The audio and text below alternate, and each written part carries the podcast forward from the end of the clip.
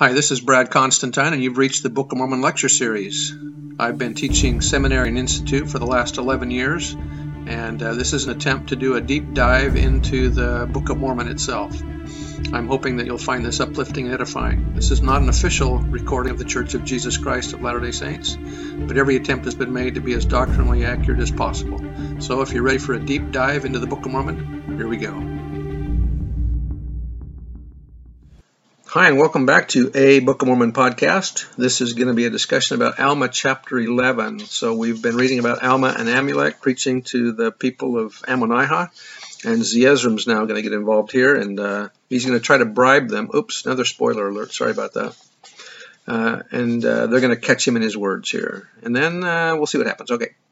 Chapter 11, verse 1. Now it was in the law of Mosiah that every man who was a judge of the law, or those who were appointed to be judges, should receive wages according to the time which they labored to judge those who were brought before them to be judged. So they used an hourly wage to judge how much they would get paid. Now if a man owed another, and he would not pay that which he did owe, he was complained of to the judge, and the judge executed authority and sent forth officers that the man should be brought before him, and he judged the man according to the law and the evidences which were brought against him, and thus the man was compelled to pay that which he owed, or be stripped, or be cast out from among the people as a thief and a robber. So if the lawyers can stir up more business, then that generates more income to them. So you can see the pattern here that's going on. And the judge received for his wages, according to his time, a senine of gold for a day, or a senum of silver, which is equal to a senine of gold. And this is according to the law which was given. So do you care about the currency here? Well, there is some significance to this, and I'll tell you in a minute what Hugh Nibley says about it, because it is kind of interesting. Now, these are the names of the different pieces of their gold and of their silver, according to their value. And the names are given by the Nephites, for they did not reckon after the manner of the Jews who were at Jerusalem, neither did they measure after the manner of the Jews, but they altered their reckoning and their measure according to the minds and the circumstances of the people in every generation until the reign of the judges, they having been established by King Mosiah. Now, it's interesting as we were going through this, did Joseph Smith come up with this? Could he have devised all of this stuff? So that's an interesting thought. Let's think about that as we get further into this, because some people have said Joseph made all this stuff up.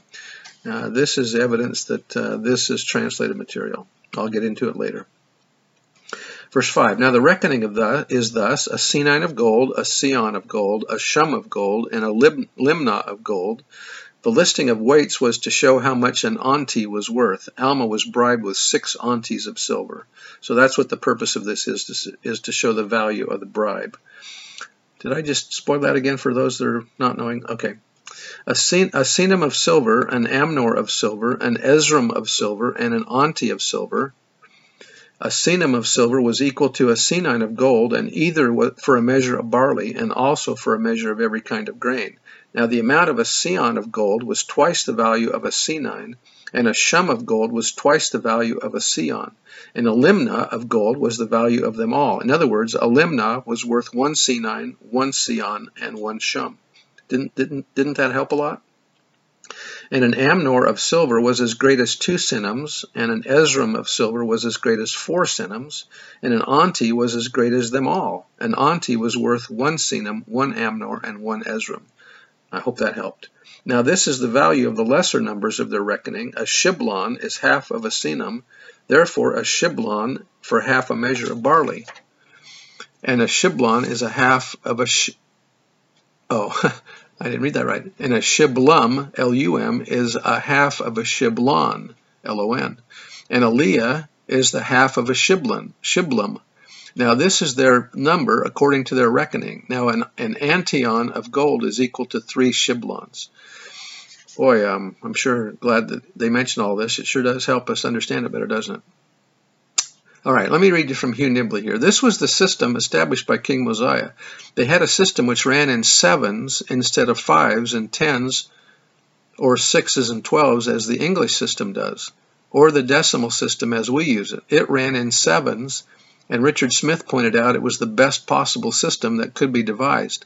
It used the least coins for any necessary transaction. If you want to figure out a system that will use a minimum amount of coins, and save you a lot of trouble, this is the system. The Nephite money system was a 1-2-4-7 system, in contrast to the United States currency is based on a 1-5-10 system. Use the values from 1 to 9 to determine which system is most efficient, that is, which system allows a buyer and seller to conduct business with the fewest bills or coins.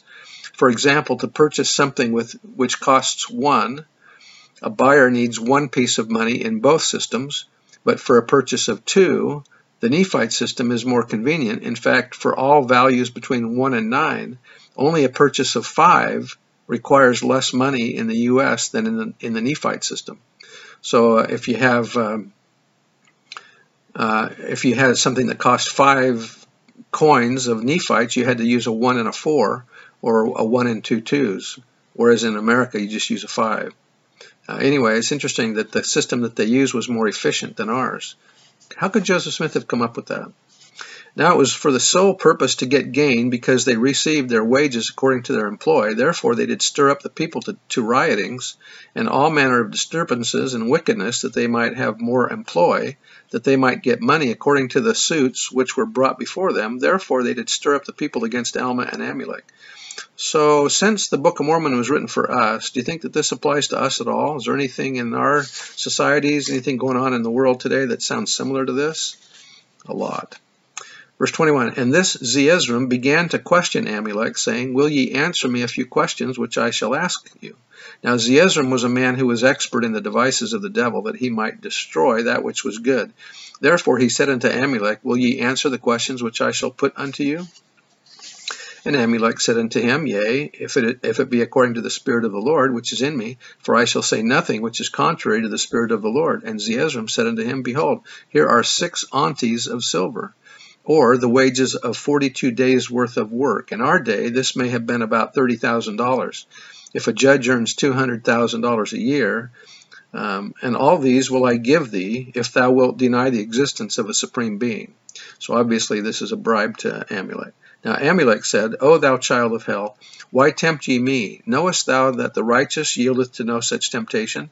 Believest thou that there is no God? I say unto you, nay, thou knowest that there is a God, but thou lovest that lucre more than him. It isn't that some members of the faith do not love God. They probably do. They just love this world's goods more. That's from Millet and McConkie. Verse 25, and now thou hast lied before God unto me. Thou saidst unto me, behold, these 6 aunties, which are of great worth, I will give unto thee, when thou hadst it in thy heart to retain them from me. And it was only thy desire that I should deny the true and living God, that thou mightest have cause to destroy me. And now, behold, for this great evil thou shalt have thy reward. And Zeezrom said unto him, thou sayest, there is a true and living God. And Amulek said, yea, there is a true and living God. Now Zeezrom said, is there more than one God? And he answered, no. Now Zeezrom said unto him again, how knowest thou these things? And he said, an angel hath made them known unto me. And Zeezrom said again, who is he that shall come? Is it the Son of God? And he said unto him, yea. And Zeezrom said again, shall he save his people in their sins? And Amulek answered and said unto him, I say unto you, he shall not, for it is impossible for him to deny his word. Now Zeezrom said unto the people, see that ye remember these things, for he said, there is but one God, yet he saith that the Son of God shall come, but he shall not save his people, as though he had authority to command God. Notice the wording that Zeezrom used, where he said, shall he save his people in their sins? And we know that that's not true, because they have to repent. He can save them from their sins, but not in their sins. In other words, having not repented. Now Amulek saith again unto him, behold, thou hast lied, for thou sayest that I spake as though I had authority to command God, because I said he shall not save his people in their sins. I say unto you again that he cannot save them in their sins, for I cannot deny his words. And he hath said that no unclean thing can inherit the kingdom of heaven. Therefore, how can ye be saved, except ye inherit the kingdom of heaven? Therefore, ye cannot be saved in your sins. Now Zeezrom saith again unto him, is the Son of God the very eternal Father? And Amulek said unto him, yea, he is the very eternal Father of heaven and of earth, and all things which in them are. He is the beginning and the end, the first and the last. And he shall come into the world to redeem his people, and he shall take upon him the transgressions of those who believe on his name. There is an important principle which must be viewed properly in order to avoid confusion. There are persons who teach that Christ suffered only for those who will repent. This is false. It is incorrect. The Lord suffered for every soul, yea, the pains of every living creature, both men, women, and children, who belong to the family of Adam. His suffering and atonement are efficacious, however, only for those who repent and come unto him. Thus, to refuse to repent is to mock his pains and shun his sufferings. It is, in the words of Paul, to do despite unto the Spirit of grace.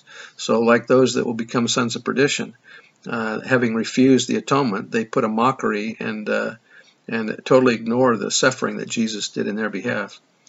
Continuing verse 40, and these are they that shall have eternal life, and salvation cometh to none such, or to none else. Elder McConkie has written, we are oftentimes prone to create artificial distinctions, to say that salvation means one thing and exaltation another. To suppose that salvation means to be resurrected, but that exaltation or eternal life is something in addition thereto. It is true that there are some passages of Scripture that use salvation in a special and limited sense in order to give an overall perspective of the plan of salvation that we would not otherwise have.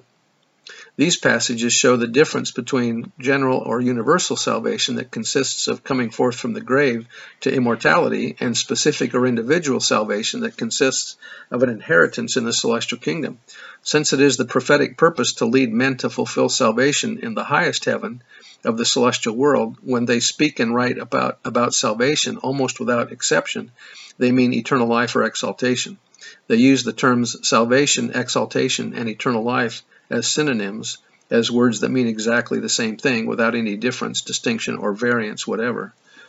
Verse 41, therefore the wicked remain as though there had been no redemption made, except it be the loosing of the bands of death. For behold, the day cometh that all shall rise from the dead and stand before God and be judged according to their works. Now there is a death which is called a temporal death, and the death of Christ shall loose the bands of this temporal death, that all shall be raised from this temporal death. The spirit and the body shall be reunited again in its perfect form. Both limb and joint shall be restored to its proper frame, even as we now are at this time. Joseph F. Smith said, speaking of the resurrection, deformity will be removed, defects will be eliminated, and men and women shall return again to the perfection of their spirits, to the perfection that God designed in the beginning. It is his purpose that men and women, his children, born to become heirs of God and joint heirs with Jesus Christ, shall be made perfect, physically as well as spiritually, through obedience to the law by which he has provided the means that perfection shall come to all his children. Joseph Fielding Smith also said, a little sound thinking will reveal to us that it would be inconsistent for our bodies to be raised with all kinds of imperfections. Some men have been burned at the stake for the sake of truth. Some have been beheaded, and others have had their bodies torn asunder.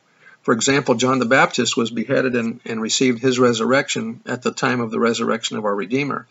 It is impossible for us to think of him coming forth from the dead holding his head in his hands. Our reason says, who said that Joseph Fielding Smith didn't have a sense of humor?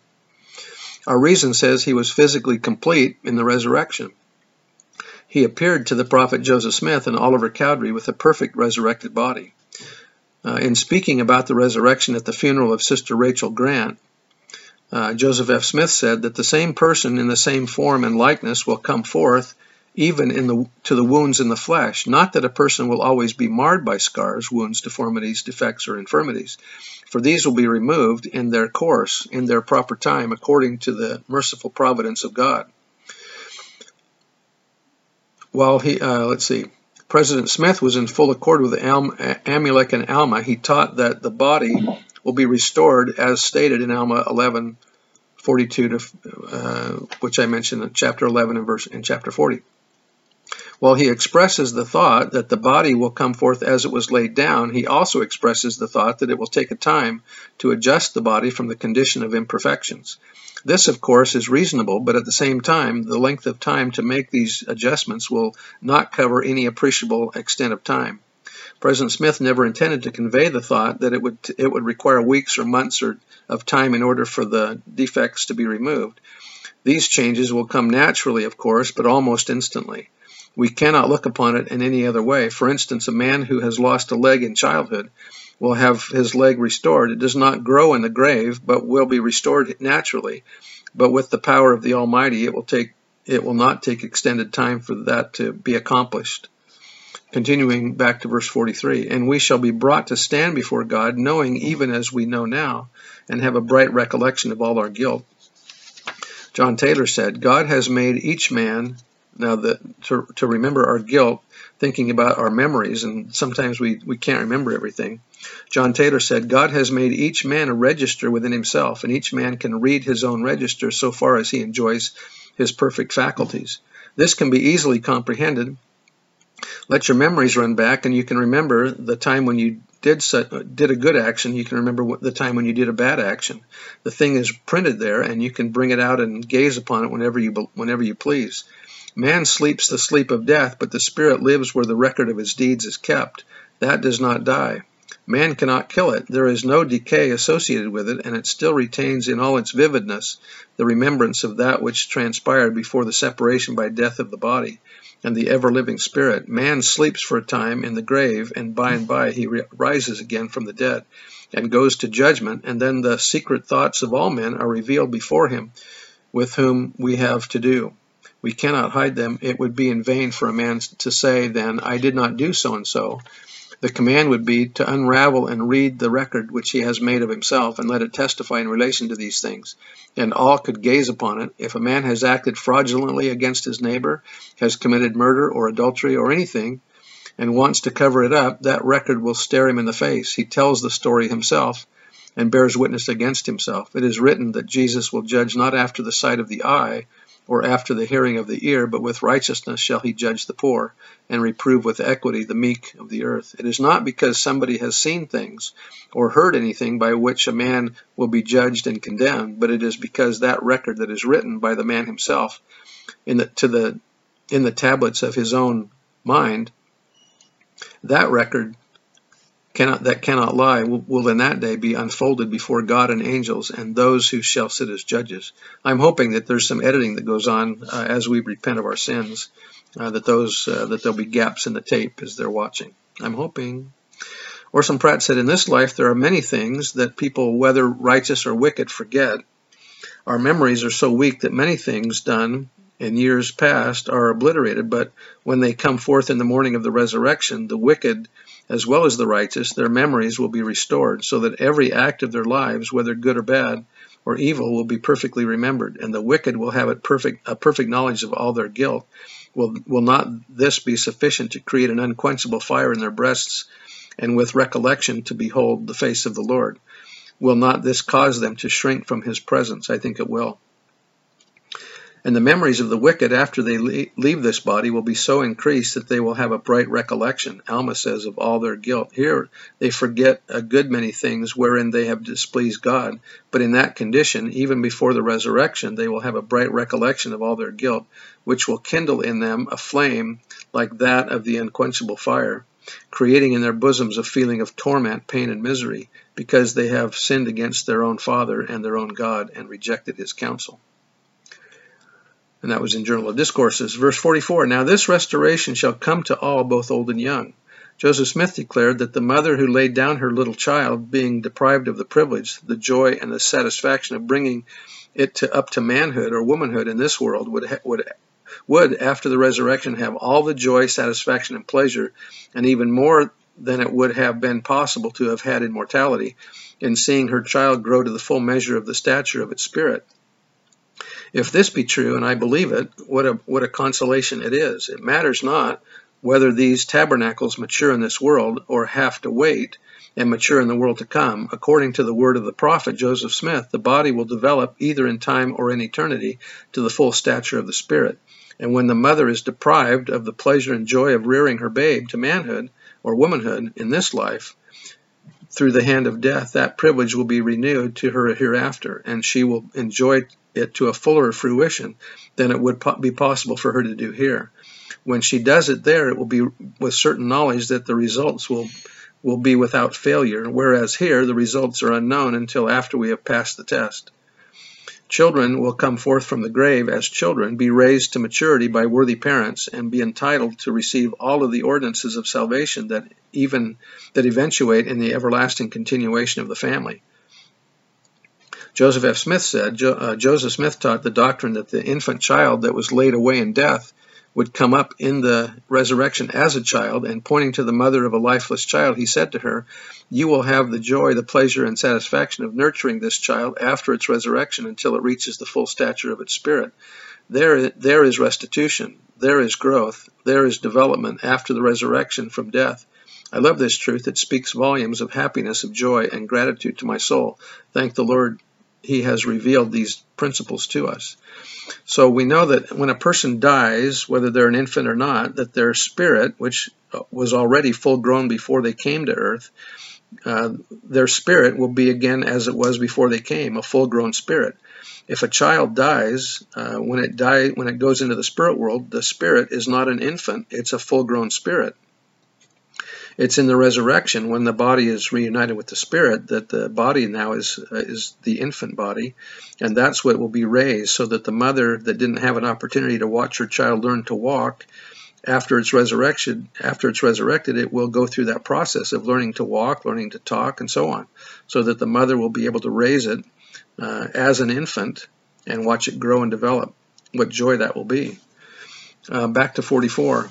Both bond and free, both male and female, both the wicked and the righteous, and even there shall not be so much as a hair of their heads be lost, but everything shall be restored to its perfect frame as it is now, or in the body, and shall be brought and be arraigned before the bar of Christ, the Son, and God the Father, and the Holy Spirit, which is one eternal God, to be judged according to their works, whether they be good or whether they be evil. Wilford Woodruff said, "While I was upon my knees praying, my room was filled with light. I looked, and a messenger stood by my side. I arose, and this personage told me he had come to instruct me. He presented before me a panorama. He told me he wanted me to see with my eye and understand with my mind what was coming to pass in the earth before the coming of the Son of Man. He commenced with what the revelations say about the sun being turned to darkness, the moon to blood, and these stars falling from heaven. Those things were all presented to me one after another, as they will be, I suppose, when they are manifest before the coming of the Son of Man.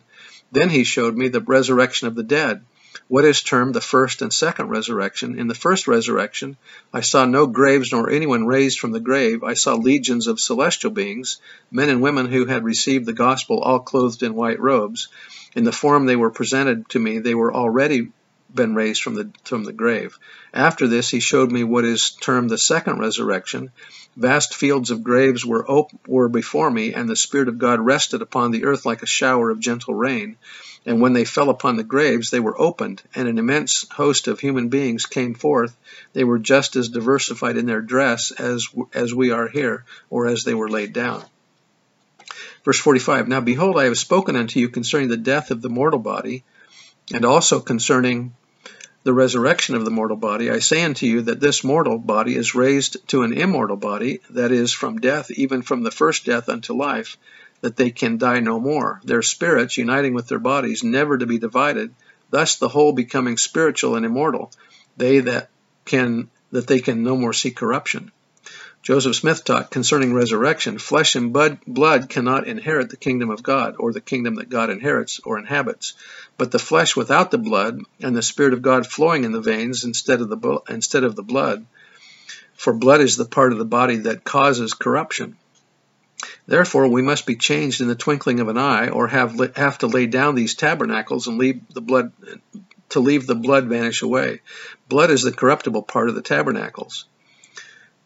Joseph Fielding Smith said, "After the resurrection from the dead, our bodies will be spiritual bodies, but they will be bodies that are tangible, bodies that have been purified, but they will nevertheless be bodies of flesh and bones. They will not be blood bodies. They will no longer be quickened by blood, but quickened by the Spirit, which is eternal, and they shall become immortal and shall never die." Verse 46, "Now when Amulek had finished these words, the people began again to be astonished, and also Zeezrom began to tremble. And thus ended the words of Amulek, or this is all that I have written." Again, Mormon is abridging Amulek's words here. Now Zeezrom, the fact that he's beginning to tremble here, means that he's thinking about what Amulek has just said, and he's actually going to begin the repentance process. The fact that he's trembling means that he's being worked upon by the Spirit, and so he's going to be in a process of repentance here very soon. I bear testimony to the truth of these things in the name of Jesus Christ, amen. Hope to see you again next time.